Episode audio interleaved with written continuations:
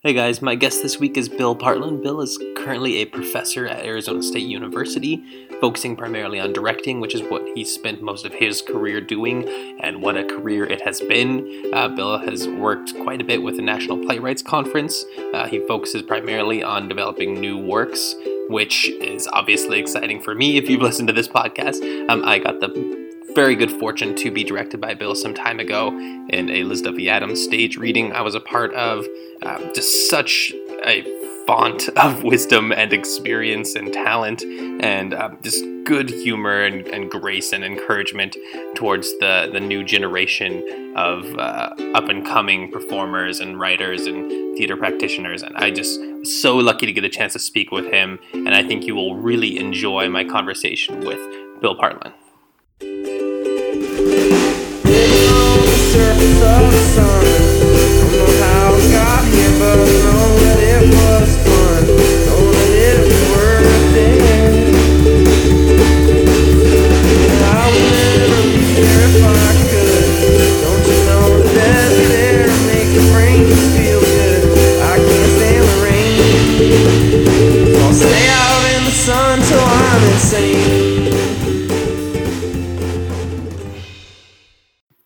Real quick, before we can get into the interview itself, we suffered some technical difficulties, and that mixed with a healthy dose of human error from my part resulted in us losing the first couple minutes of audio for the interview, unfortunately. So, to summarize what's going on there, Bill started off talking about his childhood, performing in his grandparents' basement with a few of the neighbor kids, and that developing into a love of acting and uh, performing music when he got to high school that's where he had a teacher who encouraged him to look into alternative and avant-garde performance styles and actually inspired him to apply to uh, go to school for theater at Dartmouth. Uh, while he was at Dartmouth, he also uh, worked at the, the, fledgling class of the um, National Theater Institute, where he earned a certificate, and also started uh, getting into directing classes, where he actually had the opportunity to direct his first new play from a fellow Dartmouth student, and that is where we begin here. Play as an actor were two sort of amazing phenomena. One was Jonathan Pendleton, who was a, a senior at Dartmouth and is one of the founders of Pilobolus, the dance company, which started at Dartmouth right at that time. So I had this wonderful actor in the, one of the roles, and the director of the theater program auditioned for me and actually acted in this wow. play, which was a level of trust and just a sense that wow, this man is not standing in judgment. He is, he is uh, in the play. He isn't trying to direct it himself. It was just this wonderful experience working on what turned out to be, I thought, quite a, a strong new play by a Dartmouth student. So that, I guess, got me started into directing. And so then I decided that that would be what I would pursue uh, upon graduation. I was lucky enough to get something called a senior fellowship at Dartmouth, which meant I didn't have to take any specific classes in my senior year. And in that year, about halfway through that, that year, I was actually interviewed to stage manage a brand new theater company founded by Tina Packer, who was the head of the overseas program at London Academy of Music and Dramatic Arts. She'd gone to the Ford Foundation and got funding for a company she was going to create that would work with American and, and actually one South African and one Canadian actor on a British approach to Shakespeare, working with the Royal Shakespeare Company. So she got this funding from the Ford Foundation, but she was just an individual. So she asked the O'Neill to be the administrators of that funding. And she said, I need stage managers. I had stage managed for the National Playwrights Conference the summer prior to that and taken a company that was a guest company into New York with a show as a stage manager at the end of that summer.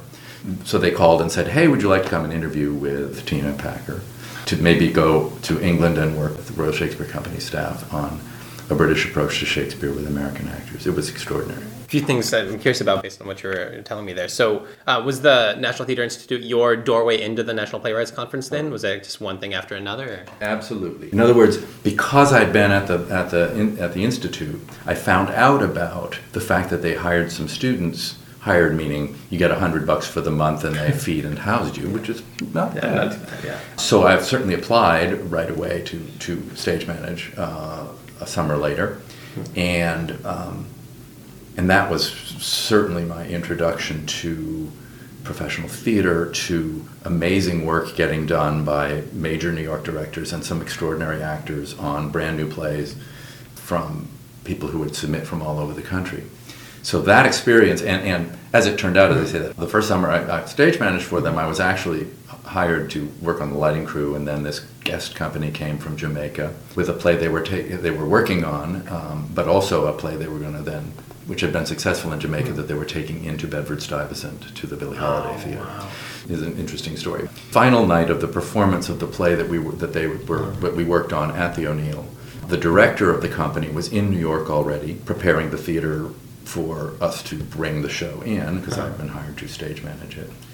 When the one of the company members came to me and said, "Well, we've talked to Dennis. We don't think the O'Neill is paying us enough to do this show in New York, so we're not going to go to New York to do this unless they pay, they pay us more." so I was a 21 year old stage manager at the time, and I so my job was then so I called George White, the founder of the O'Neill Center, at 8.30 at night during this intermission when they told me this. And I said, George, is there any way you can come and meet with, uh, with this company because they're, they're feeling this way? And he said, yes, I will be there. You will be there as men, both management and their representative, and they should send two representatives to this meeting. So we met in George's office at about 11.30 that night on the grounds of the O'Neill. And George, bless his heart, uh-huh. stated their grievance, and he said, you're right, I'm not paying you enough it is as much as I could raise. So here's my promise to you. I'm going to go try to raise more. If I can, I'm going to pay you more. And if I can't, I won't. Which was all they needed. And then George, of course, went out and raised more and actually paid them more during this. I think because of the way that worked out, mm-hmm. I was someone that, that he could recommend to Tina Packer to, to potentially stage manage for her. You took that act right away and obviously I act as a facilitator. Now, do you have, be going from such a short gap between high school theater and working with the playwrights conference. Do you ever feel like you missed a step somewhere in your kind of professional career or you feel like you're going to that caliber so early? Well in some ways not because it happened in, in the beginning of my sophomore year and I was there as a student, and we were all students there. So, in a way, it was eye opening at exactly the right moment for me because I realized, wow, this is what it takes to succeed in New York City and we were working. We, you know, we were being taught. Jim Henson brought the Muppets up and taught us puppetry for a, few, a couple of days at that point because there was a, a, puppetry class that we were taking. One of the local people who helped fund the O'Neill Center in its very early days were Margot and Rufus Rose, who were uh, the creators of the Howdy Doody show, which was a major puppet show. So, so they also insisted that we te- we learn puppetry, which was great. Um, um, so in a sense, it was just it was an eye-opening. I grew up in New Hampshire, all right. So I hadn't been to New York. I'd been to New York once and seen My Fair Lady on Broadway, but I really, you know, hadn't experienced the the professional world until there, where it was a very intense. We worked six days a week, probably twelve hours a day as students, learning these various things, and so you kind of got a picture early on of the dedication and the kind of people that make it in, in that world so that was eye opening going back to then completing two more years of school before, as I say, going off to work in England with this the Shakespeare Company. By the way, the company was called Shakespeare and Company, and it still exists now. It is a major Shakespeare theater in the Boston area. So they, they are, have continuously been around since those days, still run by Tina Packer. Kristin Linklater of the Linklater Voice Method was a part of the company when uh, when we were working there. We worked with some extraordinary Royal Shakespeare Company experts, um, including John Barton, who just passed away last week, actually. So it was again, each of these experiences was the perfect next step. And then, while I was in England working with Shakespeare and Company, we then came, brought we brought the Taming of the Shrew back from England. We, would worked on for we worked on it for seven months, basically. Yeah. This one production and then we brought it back. We're guest company at the O'Neill that summer, did a production of it, sort of preparing to go into New York with it at a theater on Long Island, uh, the John Drew Theater on Long Island. And then we brought it into the Performing Garage in New York City, where it had a, a three week run, a limited run on for specific. But in the meantime, I had been uh, uh, notified that I was being offered uh, the Bush Fellowship at the University of Minnesota to get my MFA in directing. I had applied to two schools. One was Yale, which I didn't get into. The other was this fellowship at the University of Minnesota. So I literally went right back to school from up two weeks late, actually arriving on campus two weeks late to start uh, my master's degree at Minnesota because the show ran in New York until two weeks into the term. When it came to cementing your path down directing, and I know you spoke a little bit about the early experiences you had, and it felt like a comfortable fit. Was there ever a, a flip the switch moment, an act two? I realize it's what I need to do now moment. Uh, yes and no. In some ways, because as I say, I continued yeah. acting. Sure. One of the factors turned out to be that I was also in a rock and roll band mm-hmm. at Dartmouth. So I had rock and roll band rehearsals, I had acting rehe- rehearsals, and then directing rehearsals, mm-hmm. and something had to give. Mm-hmm. So actually, in that case, the rock and roll band had to give. Shortly after. Yeah. Yes. but uh, what I found was that um, I really thought about this, and, and the thing I love about directing is you are constantly a student you end up working on a play that you know very little about, perhaps, the world of that play. And so you have to go and actually understand it in some depth. And so there was a part of me that thought, well, that's one of the things I love most about uh, being directing in the theater is that the kind of research you need to do, the kind of understanding you need to gain, you do that as an actor as well, but somehow not quite with the same sense of communicating it to all the designers and the actors and, and being a, a, kind of hub for information in some ways. So that maybe was the most appealing. At my final, actually, one of the things I had arranged to do at Dartmouth in my senior fellowship project was I, I had done uh, a, con- a couple of concerts, solo concerts, um, on, on just solo guitar and singing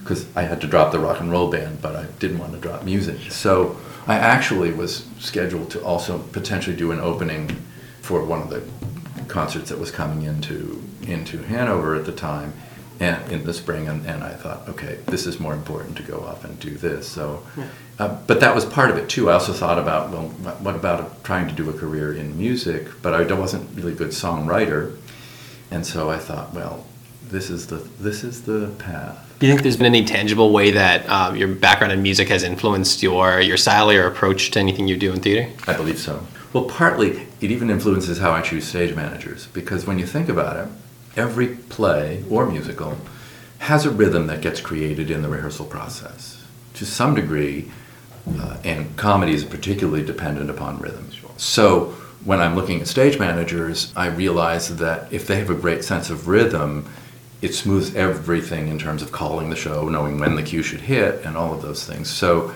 uh, I think rhythm and therefore musicality in some ways is an important aspect of the theater, whether it's a musical or, or a straight play, a comedy or a tragedy.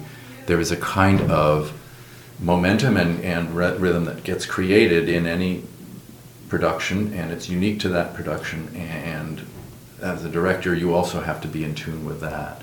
It influences how I talk to designers because oftentimes, and certainly many, many contemporary plays, in some ways, were written almost as movies. They mm. move from scene to scene, there are different locations.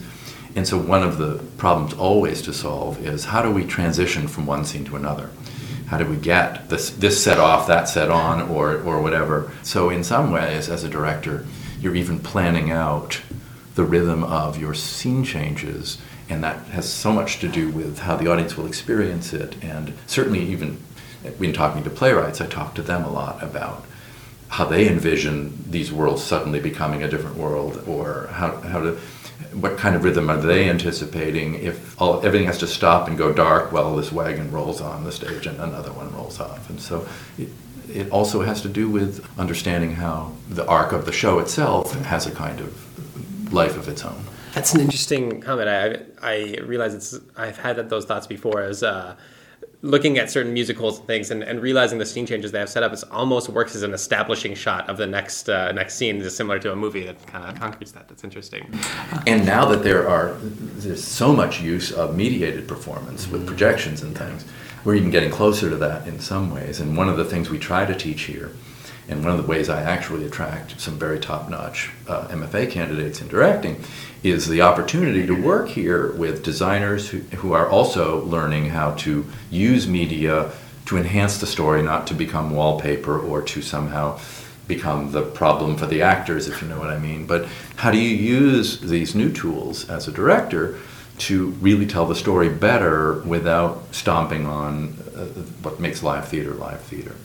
I've spoken with a few people who work in directing in, in film and uh, directors of photography as well, and they both kind of seem in agreements that the director focuses more on the the creative, the themes, and you know things to pull from it, and the the technical directors and designers are the ones who are in charge of uh, having that that knowledge. That the director shouldn't necessarily be concerned with having that level of knowledge. Do you agree with that? Would you say? Um, I think yes, I agree with it to the effect that I couldn't certainly uh, talk to a media designer and say, no, do it this way, do it this way. But I should be able, as a director, to communicate as clearly as possible, and in that process from point A in design all the way through the final production. What I want to communicate with media designers is is that that balancing act that we have to do in which we are not overwhelming the live performance, but we are, in fact, finding ways to enhance it. And working on the Nether actually was a wonderful opportunity for me. I, I haven't used a lot of media in my in the pieces I've done here, but this was one that really demanded it, and I was working with a terrific graduate student. Uh, MFA uh, Dallas, who uh, was very expert at, at what he was doing. So, this was a wonderful communication process that we went through all the way through, right up until opening night, literally, where we were fixing things and, and, and, and sort of balancing things along the way. So it was, uh, it was a terrific uh, opportunity to work with um, gifted uh, graduate student uh, designer and, and for me to, to get a chance to, okay, how do we balance these things out? So, how necessary would you say it would be that a director goes through an intensive kind of like what you did when you were first starting off? You know, exploring the te- technical elements of theater and things, you know, when you were at the institute. Do you feel like that's something crucial for a, a director to go through at an early level? I do. I think uh, not necessarily at any level, but sure. to some degree, really understanding as much as you can about everyone's job mm-hmm. in a production. Uh, not that you know you know how to do it. In fact, ideally, the reality is you realize you don't know how to do it. What you do want to be able to trade on are the, the skills and talents and vision of designers that you work with. So you want to empower them to put their imagination to work by potentially inspiring them with a vision for the piece that I wouldn't know how to accomplish. I would just I could just ideally put into words this is what this, uh, this should feel like. Here are some images that I brought in that feel like the light might have this kind of quality at this moment, or there's a, here are some images of a historical situation, or whatever. The, but it's not not to tell them what their job is. They know their job. What I want to do is inspire them to bring back their best vision and see how all of us as designers and director can literally create a new world, forge a, a, a physical and, and mental space that uh, that the audience will experience going off that, I, I want to go back to what you mentioned before about something you enjoyed about directing the idea of researching and exploring a, new world within the play. You do seem predisposed towards new works and, and premieres and things like that. Has that always been an instinct of yours, or where do you feel like that developed from? Well, that certainly developed because of the O'Neill. I mean, essentially, I was exposed very early to new plays, and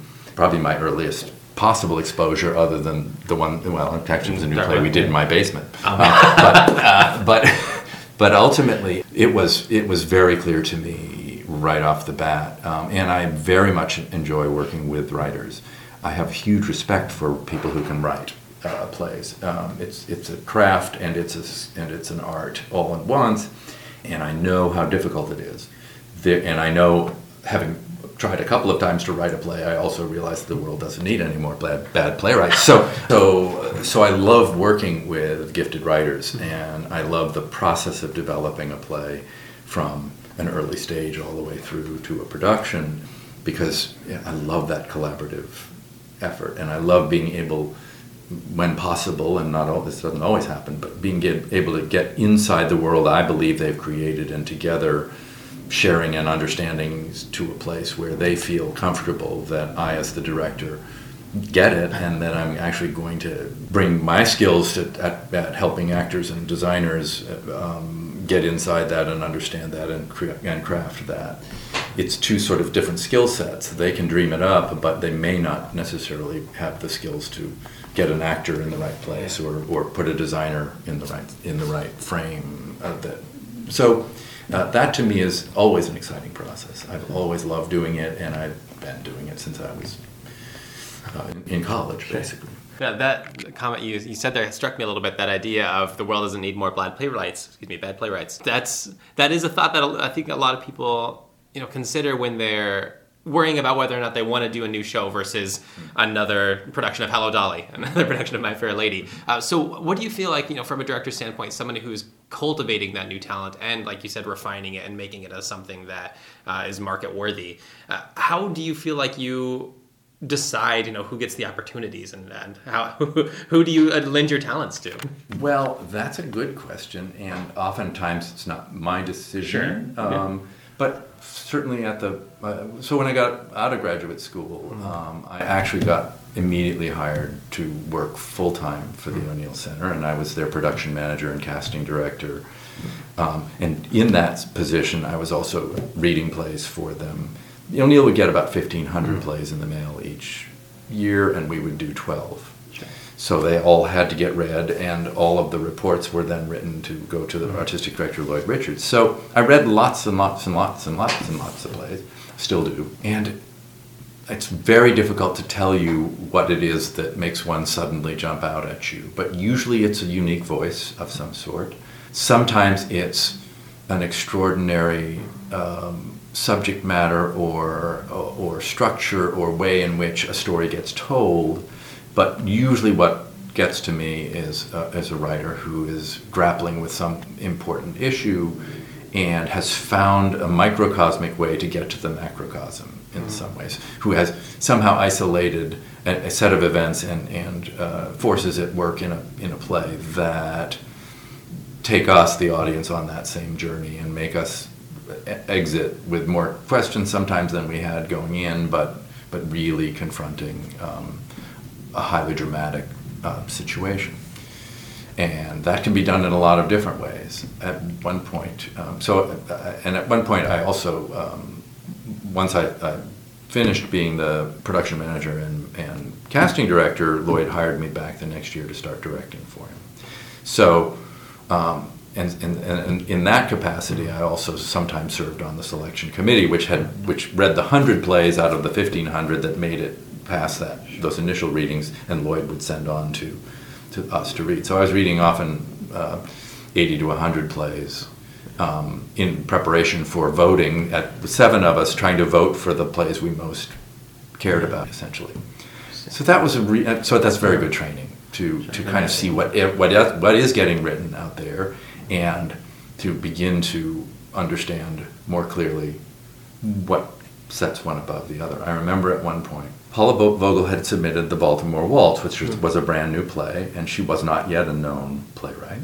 Had had a little bit of success, I think, at the time, but she submitted Baltimore Waltz to the O'Neill, and it, it made it, of course, to the selection committee, and we all read it. And I fought valiantly for it because I loved it and I thought it was quite brilliant. And the only thing that talked me out of just sort of digging in my heels is what the only argument against it from the rest of the from other committee members, and there were a couple of us fighting for it. So they basically said, "This play doesn't need what the O'Neill does. This play is going to make it anyway. This play is going to get produced. So we have limited resources. We need to find a writer who's not at the quite this level yet, um, or whose play is not this ready for production, to to use one of our slots on." And the minute I thought about it that way, I went, "Yeah, you're right." Basically, but but again, that was uh, that was part of the learning process about what does the O'Neill do and what does that developmental process do, and and then how can we put it to best use to make sure that we're finding and, and helping to develop some newer writers that are that are coming on coming along. And I think I bring that up just specifically because we're in an academic setting, and I think this is probably the point in a lot of people's lives where they they start to dabble, you know, within the the writing idea, and and it is such a fine line I think to cross to discourage people. We definitely never want to. We want people to feel like they have the opportunity to move forward, but we have to be so careful with who we give opportunities to, and that it becomes a I, I think kind of a fine line to cross you know because we'd all love to work on august wilson's new play um, but at a certain point yeah i guess they, he doesn't really need us to um, right. and what's, what's well of course i did work with august on two of sure, his plays yeah. so but what what August and Lloyd kind of found mm-hmm. was it, what would happen to playwrights like August, like Lee Blessing, John Guare, some you know the major playwrights who have come through the O'Neill. Mm-hmm. They were allowed to resubmit year after year. Mm-hmm. But with each new play, they had to be uh, pushing a different boundary. So they were actually held to a higher standard in some ways before they could get in.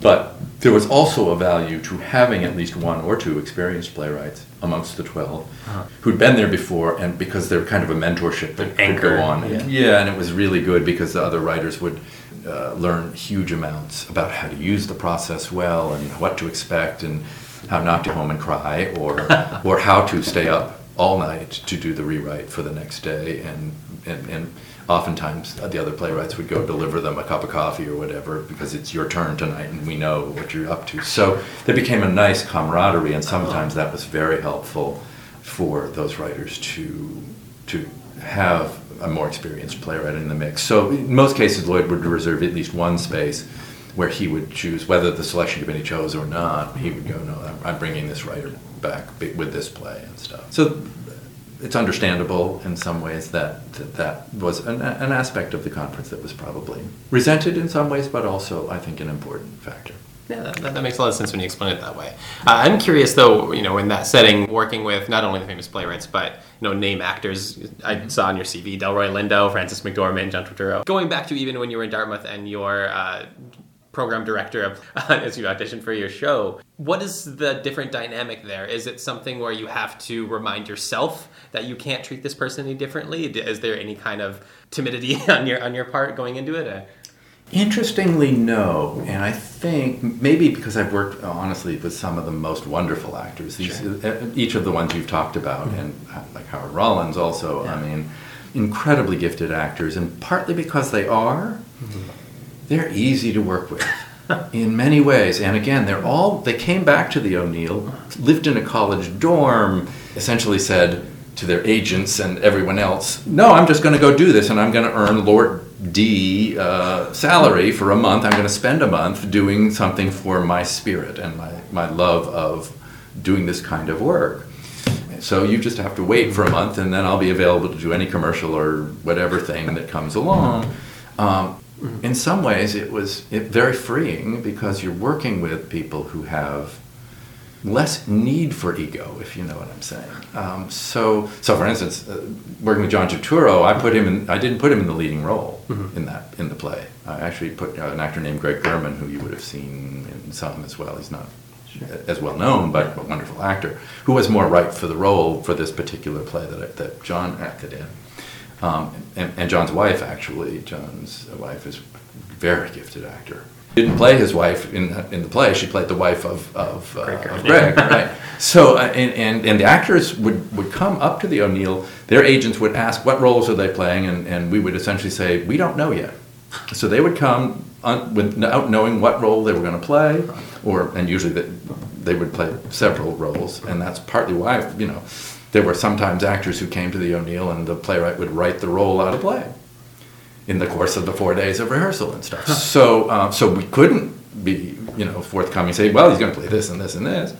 That role might not exist by sure. the time. So, honestly, the, the kind of actors, you know, Kathy Bates, I mean, mm-hmm. some wonderful. Uh, Sam Jackson came up uh, several years, and they were just wonderful. And they would keep coming until literally the pressure not to be able to, because everyone wants you, and and you've got an entourage that depends on your income. You know what I mean? Eventually, they couldn't come back, mm.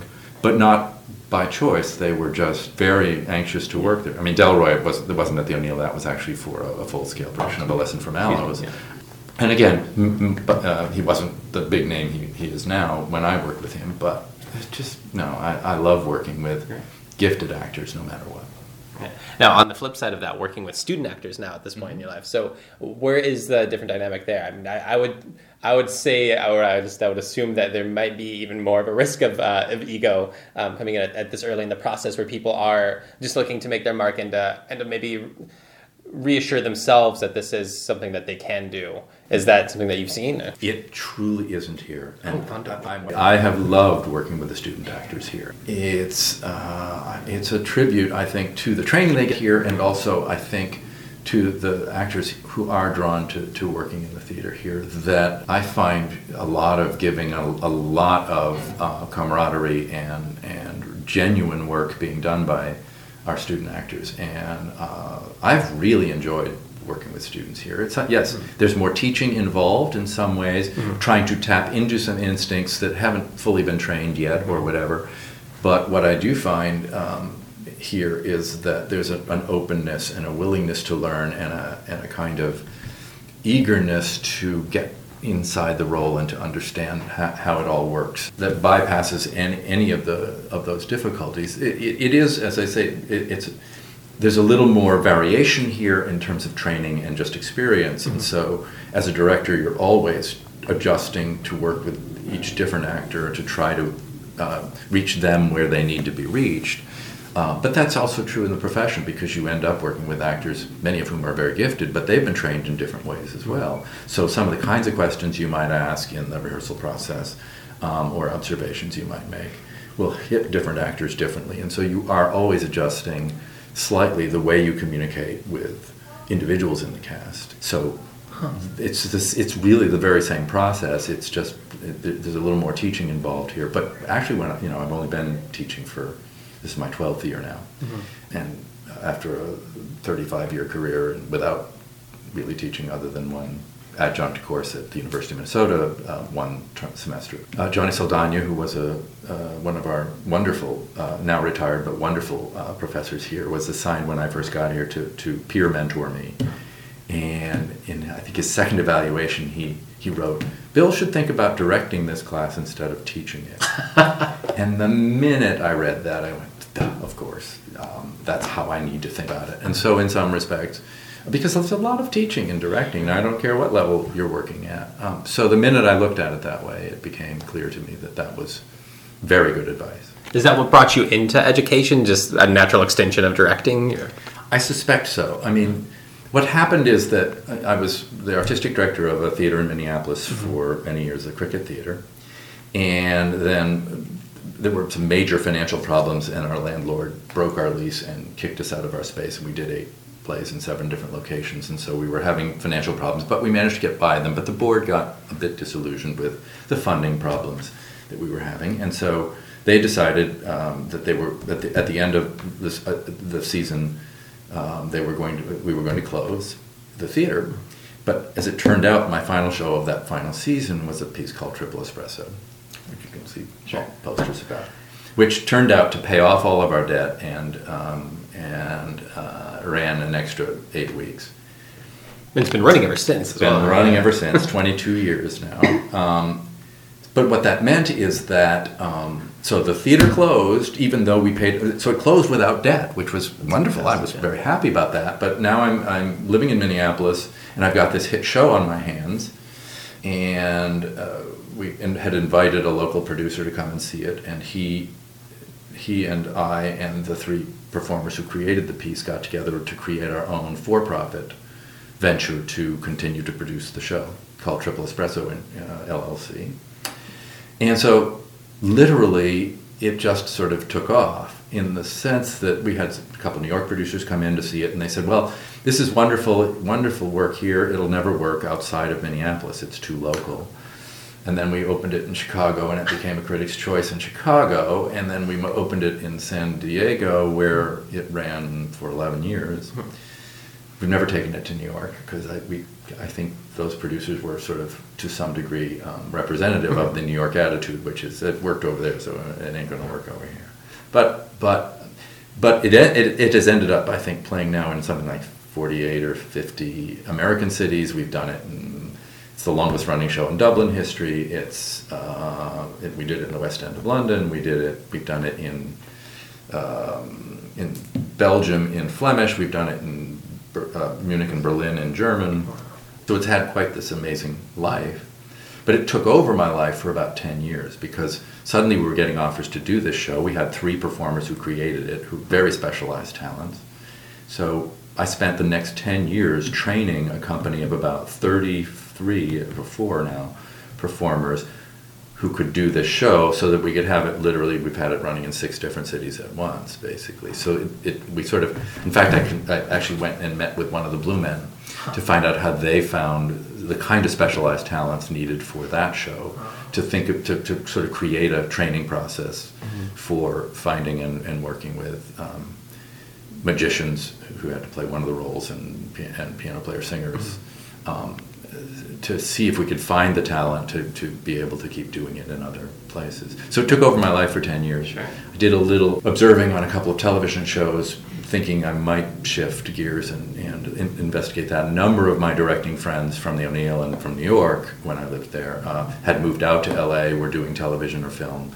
Uh, it's a great way to make a living um, when you have a family and stuff. And I really investigated that. But the minute I I did. The minute I was uh, uh invited to observe on, on a studio show called Cybill, that actually Alan Ball uh, was the head writer for. Oh. Um, he had seen my production of uh, Five Women Wearing the Same Dress in Minneapolis twice, and then invited me out to, to watch uh, to, to watch Cybill. But so I watched that, and I went down to Baltimore to watch Homicide: Life on the Street, which was a very different kind of show, yeah. wonderful show.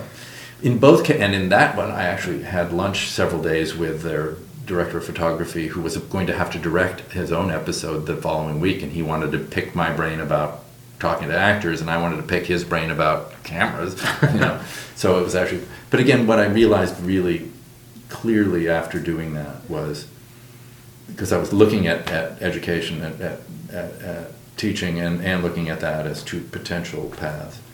And what I realized is what I love about the theater is working with actors and writers mm-hmm. the most and designers certainly too.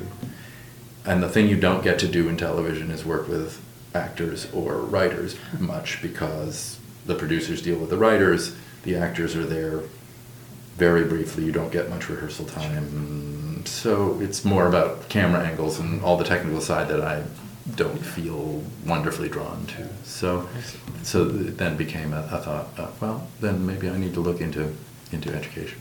Now, is there anything about the Phoenix market or the Phoenix area that, that you think is particularly unique or uh, kind of drew you to this area? Well, sure. The first thing that drew me um, was a friend, my friend uh, Randy Reinholz, who was uh, head of the program at San Diego State University, knew I i had been out there and I'd, done some guest teaching for him and stuff. And he said to me, he, he called me and said, you know, uh, Arizona State has got quite a program and their whole mission is Theater for the Future, so you should check them out.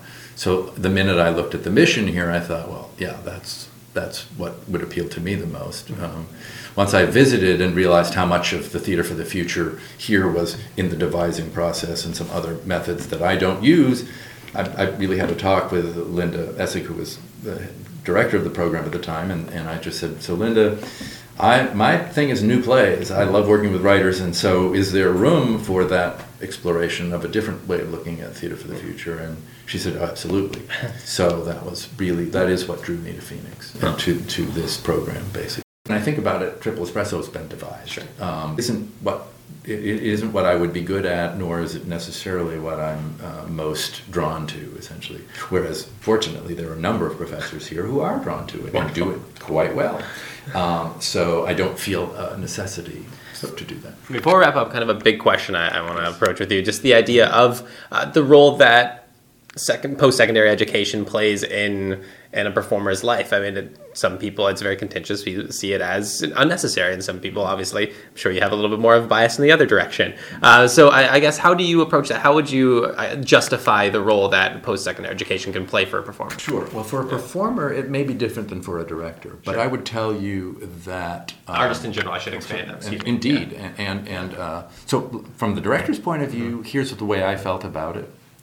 Um, which was that I wasn't thrilled at going back to school after four years at Dartmouth, and, and a, a, a sort of this fellowship was there. And the reason I had applied to a graduate program was I realized that at age 22, no one was going to offer me a budget and a theater and hey kid here's your here's your opportunity we don't know your work because you know we, you've been directing in college but but uh, so so I said to myself essentially, well, if I go to graduate school, I will have resources, I will have artists to work with, and I can make the big mistakes, find out what I'm actually good at and what I'm not good at, and, and try things that don't work and fail without uh, without uh, risking somebody's hundred thousand dollar budget. So for me, it was an, an, opportunity to continue on a path of uh, experimenting and learning and growing. So that was my my reasoning. Every individual will have their own reason, but certainly, uh, so so I like the idea, and I say this to high school students that. It's probably not a great idea to go into a conservatory style undergraduate program for most people. I think sometimes you train the body and the mind and the soul and the and the voice, but you haven't trained the brain in such a way that the actor performer has anything to say mm. about the world because they don't know much about the world in some ways if you've been sort of in that hothouse. So, but sometimes after getting exposed, so I love Arizona State's ability because we've got so many different professors. We're so large that we have here um, every different approach to theater you can think of. And so if you fall in love with one approach, or you find as an actor, this works for me and that works for me, and this over here works for me, you can find somebody who teaches it here. And someone who's a devotee of it and will help you become who you need to be.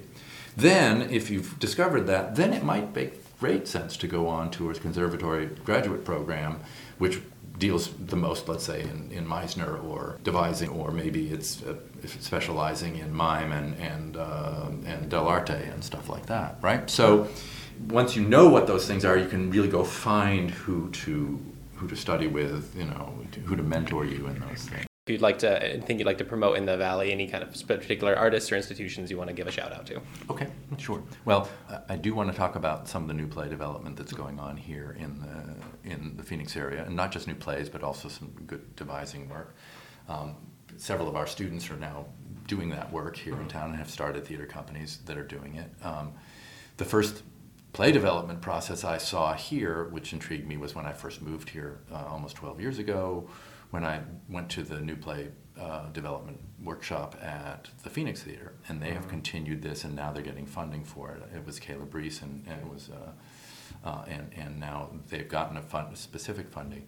So every year, the Phoenix Theater does work with new plays, um, and I've been working with them almost every year, uh, doing one production, but they, they have built an audience here amongst the people who love to go to musicals at the, at the Phoenix, but at the same time want to come and see a new play in development.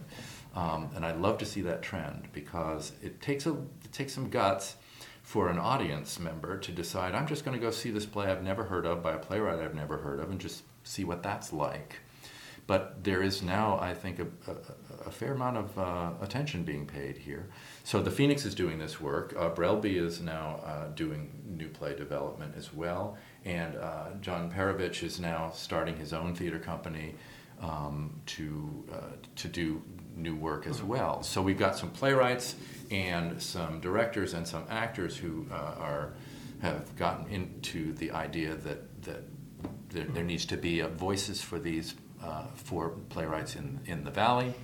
And uh, there's also the Bridge Initiative, which is focusing on women writers and women directors, and they're doing some really interesting work and bringing in some outside writers, but also uh, working with local folks. Um, so I love to see that. There's Orange Theater, which is doing new devised work in town and was uh, founded by one of uh, one of our undergraduate students and several of our undergraduate students and, and one of my MFA directors, uh, Joya Scott. So I, I, love seeing that the community is beginning to recognize the need here for new work to begin to find a place to grow.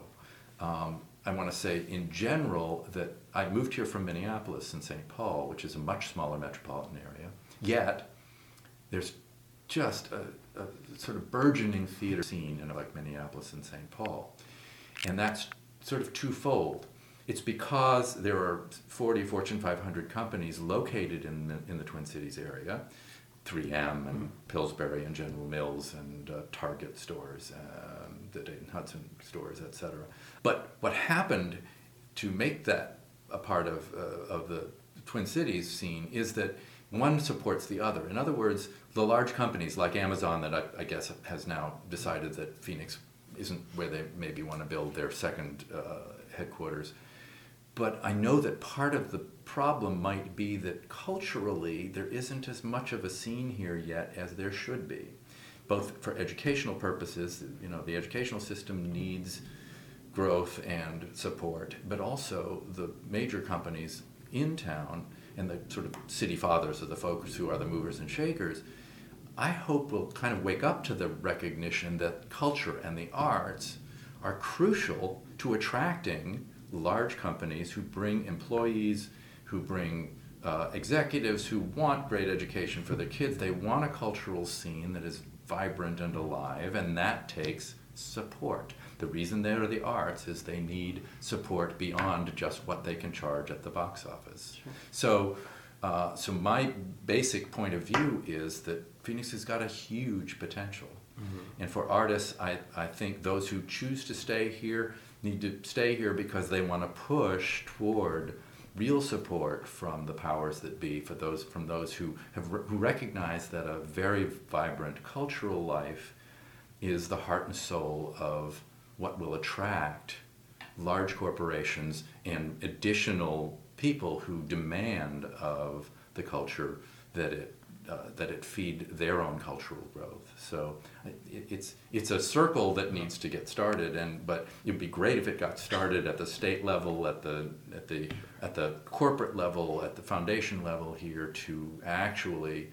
Um, go together and this is what happened what, what did happen in, in minneapolis is that tyrone guthrie looking for a city to build the next stratford uh, style shakespeare theater visited all these cities and ultimately chose the Twin Cities partly because the the corporate foundation folks said we're going to pledge 2% of our profits to the arts. Sure. And they started challenging each other to support the arts. And so it became a kind of engine which has allowed um, certainly theaters in the Twin Cities mm-hmm. to grow and thrive and really challenge on the national level what's going on in the arts to be tangential, I know we're running out of time a little bit, but just out of curiosity, what what is your approach as to how you can prepare students here to uh, succeed or find their own paths you know, in the professional world here? As you've mentioned a few times that it's been ASU undergraduate students who have formed these these groups. Uh, what do you think your part is in in preparing them for that? Well, I hope my part is that they come and talk to me individually because you can't do this on a major scale. It's one on one. But I, I certainly, for instance, if, if they're not planning to stay in the twin in, in the Phoenix area, um, many think, oh, I've got to go to LA, I've got to go to Chicago, or I've got to go to New York. It's usually LA, of course.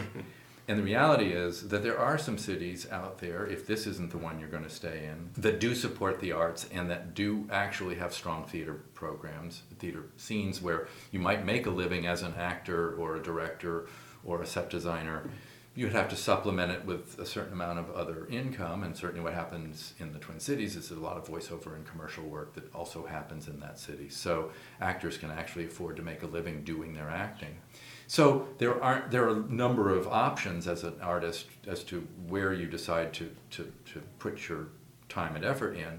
But in in Phoenix, I guess what I would say is that um, there isn't huge competition yet here. So if you have a great idea for a kind of theater that you want to start or a or a kind of group that you want to get together and discuss, well, what, what could we do in, in this environment to, uh, to, to live and work as artists? Um, there's room here for innovation and, uh, and, and making an effort to, uh, to push beyond just what can, I, what can I do individually, and maybe there's ways that you join together to, to really explore and, and maybe start knocking on some doors of, of companies and, and uh, which is hard to do but, yeah. but maybe there's a way to, to, to get, gather some momentum sometimes it's literally just find a storefront do a production of some sort everybody has to you know has to sort of take a hit to do that but but if you've got a vision and you've got a, an idea that you think isn't being done or isn't being done right here, um, uh, then then there might be the opportunity here to start something that is already going somewhere else, some other city. There's already someone doing that, but here, maybe there isn't, and maybe there's uh, enough uh, enough artistic energy to to create something. And another thing I like to ask everybody is uh, any personal projects you want to promote. Um, no, not in particular. I am, am doing a, a piece March at uh, the Phoenix. A brand new piece um, for for their festival. That's for Caleb Reese. Uh, it's well, Caleb Reese is no longer the porter. Excuse me, Caleb Reese, the Festival of New. Festival, yeah, it's for the festival, which Yeah. is I think now just called the Phoenix. Oh, uh, New Works um, projects. And I'm also uh, going to be working with uh, one of my favorite playwrights here in town um, for John Perovich's work, um, and so Angelica Howland's uh, new play, You and Me and Adam Levine. Um, so we're going to be doing again. These are in staged reading style um, developmental projects that I'm very happy to be working on, and uh, I don't get much time to do much local work. I've enjoyed working um, with the Theater Artist Studio on, on the price of last year. So I think there's some opportunities here that, that again, artists are creating for themselves. Um, and so uh, when I, when I can, I'm a union director, so I have to be careful um, that what I'm working on is, is acceptable to, to the directors union, but so far I've been able to find a way to do that. Wonderful. Last thing I'd like to ask if uh, one concise, consolidated piece of advice you'd want to give somebody who might want to go down a similar path to yourself. Um, I think the key is to to find your passion as early as you can, but this, it's never too late, and then really look into where that is is happening right now. In other words, for me, it was opportunities that came my way and trying to recognize them um, and being sometimes being in the right place at the right time. But the key is get prepared so that if you're in the right place at the right time, you've built the skill set to take advantage of those things. The other thing to do is yes, go just a little bit beyond what you think you're capable of. Push past your limits and find your passion your wherever it may be. I love it. You put it in exactly the right words. Thank you so much, Bill. Appreciate it. Great time. Special thanks to Nick Machete for writing our theme music and Taylor Machete for all of her support. If you are enjoying the podcast so far, don't forget to follow us and leave nice ratings on Facebook, Twitter, Apple Podcasts, Google Play, and Pinecast.co. And if you or someone you know is pursuing something artistic in the Phoenix area and you'd like to be on the podcast, write to me at starvingartistphx at gmail.com.